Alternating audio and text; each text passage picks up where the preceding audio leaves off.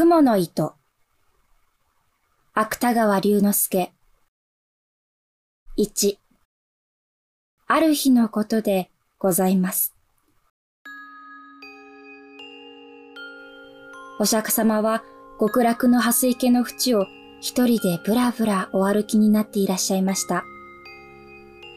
池の中に咲いている蓮の花はみんな玉のように真っ白で、その真ん中にある金色の髄からは、何とも言えない良い匂いが絶え間なくあたりへ溢れております。極楽はちょうど朝なのでございましょう。やがてお釈迦様はその池の縁にお佇めになって、水の表を覆っている蓮の葉の間から、ふと下の様子をご覧になりました。この極楽の蓮池の下は、ちょうど地獄の底に当たっておりますから、水晶のような水を透き通して、三途の川や針の山の景色が、ちょうど覗き眼鏡を見るようにはっきりと見えるのでございます。するとその地獄の底に、神田田という男が一人、他の罪人と一緒にうごめいている姿がお目に留まりました。この神田田という男は、人を殺したり、家に火をつけたり、いろいろ悪事を働いた大泥棒ではございますが、それでもたった一つ、良いことをいたした覚えがございます。と申しますのは、ある時この男が深い林の中を通りますと、小さな雲が一匹、炉端を張ってゆくのが見えました。そこで神田田は早速足を上げて踏み殺そうといたしましたが、いやいや、これも小さいながら命のあるものに違いない。その命をむやみに取るということは、いくらなんでもかわいそうだ。と、こう急に思い返して、とうとうその雲を殺さずに助けてやったからでございます。お釈迦様は地獄の様子をご覧になりながら、この神田田には雲を助けたことがあるのをお思い出しになりました。そして、それだけの良いことをした報いには、できるなら、この男を地獄から救い出してやろうとお考えになりました。幸い、そばを見ますと、翡翠のような色をした蓮の葉の上に、極楽の雲が一匹、美しい銀色の糸をかけております。お釈迦様はその雲の糸をそっとお手にお取りになって、玉のような白蓮の間から遥か下にある地獄の底へ、まっすぐにそれをお下ろしなさいました。2こちらは地獄の底の血の池で他の罪人と一緒に浮いたり沈んだりしていた神田田でございます。何しろどちらを見ても真っ暗でたまにその暗闇からぼんやり浮き上がっているものがあると思いますと、それは恐ろしい針の山の針が光るのでございますから、その心細さと言ったらございません。その上あたりは墓の中のようにしんと静まり返って、たまに聞こえるものといっては、ただ罪人がつくかすかな探索ばかりでございます。これは、ここへ落ちてくるほどの人間は、もう様々な地獄の攻めくに疲れ果てて、泣き声を出す力さえなくなっているのでございましょう。ですから、さすが大泥棒の神田田も、やはり血の池の地にむせみながら、まるで死にかかった蛙のように、ただもがいてばかりおりました。ところが、ある時のことでございます。何気なく神田田が頭を上げて、血の池の空を眺めますと、そのひっそりとした闇の中を、遠い遠い天井から銀色の雲の糸がまるで人目にかかるのを恐れるように、一筋細く光りながら、スルスルと自分の上へ垂れて参るのではございませんか。神田田はこれを見ると、思わず手を打って喜びました。この糸にすがりついて、どこまでも登って行けば、きっと地獄から抜け出せるのに相違ございません。いや、うまくいくと、極楽へ入ることさえもできましょう。そうすれば、もう針の山へ追い上げられることもなくなれば、血の池に沈められることもあるはずはございません。こう思いましたから、神田田は早速その雲の糸を両手でしっかりと掴みながら、一生懸命に上へ上へと手繰り登り始めました。もとより大泥棒のことでございますから、こういうことには昔から慣れきっているのでございます。しかし地獄と極楽との間は何万里となくございますから、いくら焦ってみたところで容易に上へは出られません。ややしばらく登るうちに、とうとう神田もくたびれて、もうひとたぐりも上の方へは登れなくなってしまいました。そこで仕方がございませんから、まず一休み休むつもりで、糸の中途にぶら下がりながら、はるかに目の下を見下ろしました。すると、一生懸命に登った甲斐があって、さっきまで自分がいた血の池は、今ではもう闇の底にいつの間にか隠れております。それから、あのぼんやり光っている恐ろしい針の山も足の下になってしまいました。この分で登って行けば、地獄から抜け出すのも存外わけがないかもしれません。神田田は両手を雲の糸に絡みながら、ここへ来てから何年にも出したことのない声で、閉めた、閉めた、と笑いました。ところが、ふと気がつきますと、雲の糸の下の方には、数限りもない罪人たちが自分の登った後をつけて、まるでアリの行列のようにやはり上へ上へ一心によじ登ってくるではございませんか。神田田はこれを見ると、驚いたのと恐ろしいのとで、しばらくはただ馬鹿のように大きな口を開いたまま、目ばかり動かしておりました。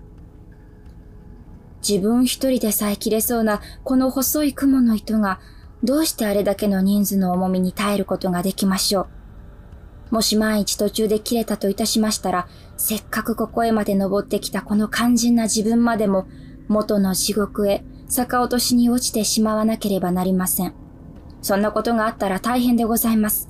が、そういううちにも、罪人たちは何百となく何千となく、真っ暗な血の池の底から、うようよと這い上がって、細く光っている雲の糸を一列になりながら、せっせと登ってまいります。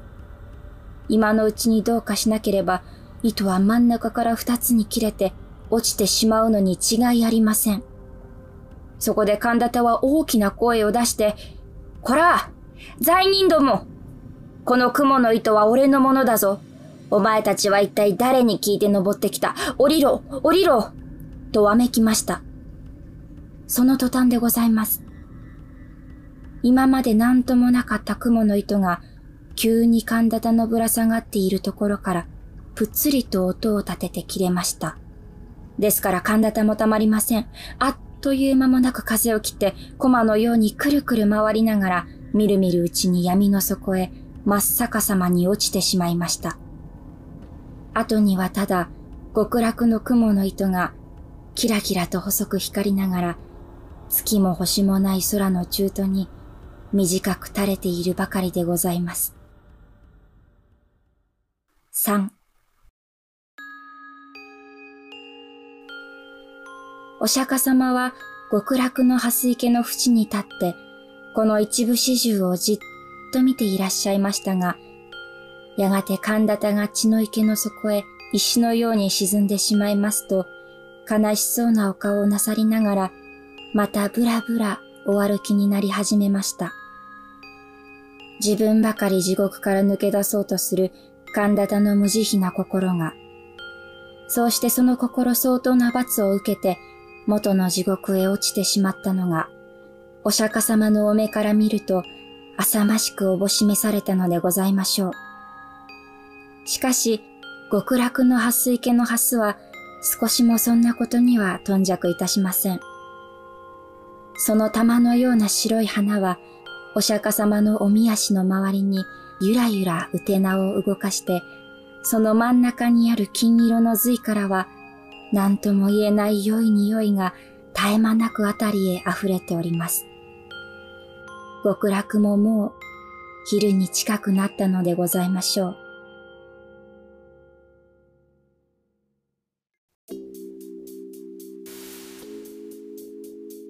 ヨーロッパ企画のブロードウェイラジオこの番組は京都のヨーロッパハウススタジオからお送りしております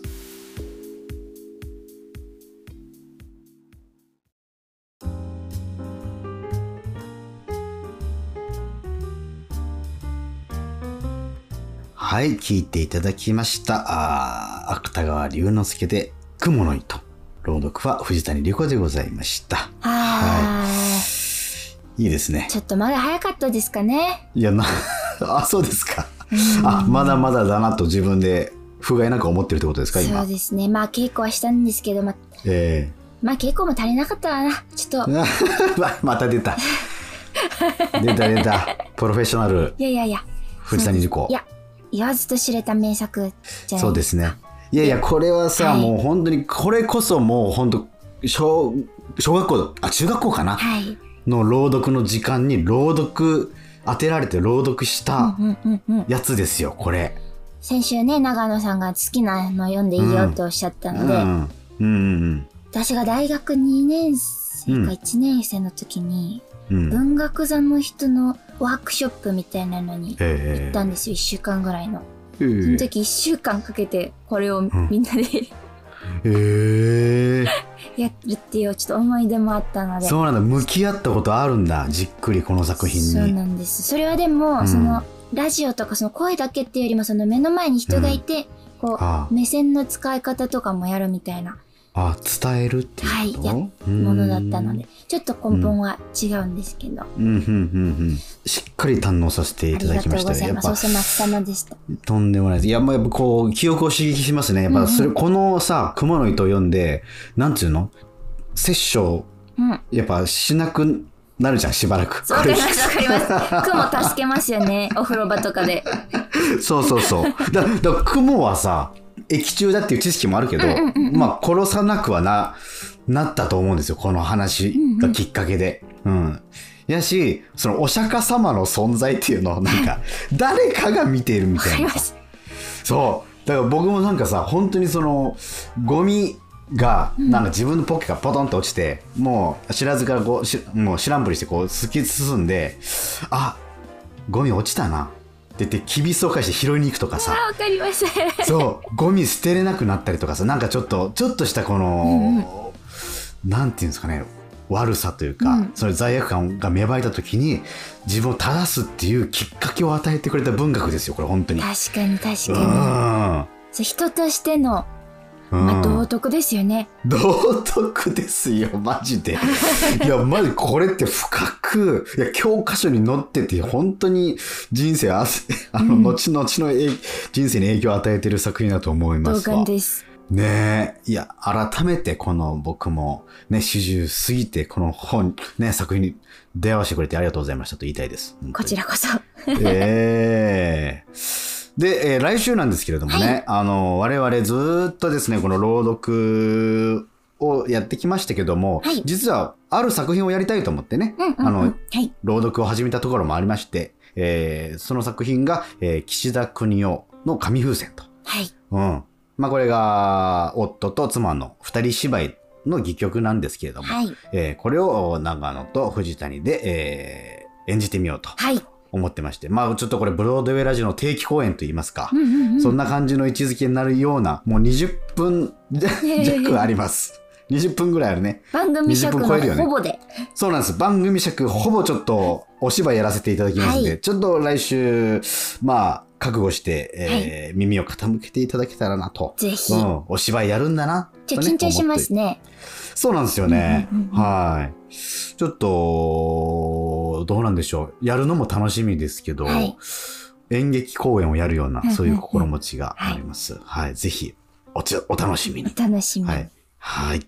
はい、エンディングです。告知お願いします、りくちゃん。はい、えっ、と、私、舞台に出演します。これがですね、えー、ハイバイ、ヒッキーカントルネードというお芝居があります。私は、拝み渡りチームという方に出演いたします。東京公演は8月11日から26日。えっ、と、その他ですね、高知公演、山口公演、札幌公演と9月20日までツアー続きますので、えーぜひお越しください。はい。えーそして長野の方からも告知がございます。えーロームシアター、京都のロームシアターで、えっ、と、クラシックコンサートのイベントにヨーロッパ客参加します。えー昨年もやったんですけども、昨年はね、あの人形劇と一緒にやったんですけども、えー今回は京都市動物園とコラボレーションした、えークラシックコンサートの、あのー作演出をヨーロッパ企画でやってまして、えー作脚本は、えー大俊智弘ねやってます先生がはいね大俊先生やってましてそしてそちらに、えー長野も出演させてもらいます、えー京都市交響楽団0歳からの夏休みコンサート京都市動物園コラボレーションスペシャルということで日時がですね8月の14日土曜日、えー11時開演と14時開演の2回公演です。上演時間は60分で、えー京都市交響楽団さんの演奏と合わせた、えー演劇をやります。はい、動物園にまつわる演劇をやります。こちらがね、あのーまた詳細はロームシアターのホームページチェックしてみてください。ぜひ、はい。うん。それでは、お便りの宛先お願いします。はい、いつでもお便りお待ちしております。宛先は全部小文字で europe.broadway.gmail.com ヨーロッパ .broadway.gmail.com です。聞き取れなかった方はヨーロッパ企画のホームページをチェックしてください。はい、といったわけで、ヨーロッパ企画のブロードウェイラジオ、また来週もお楽しみに。さようなら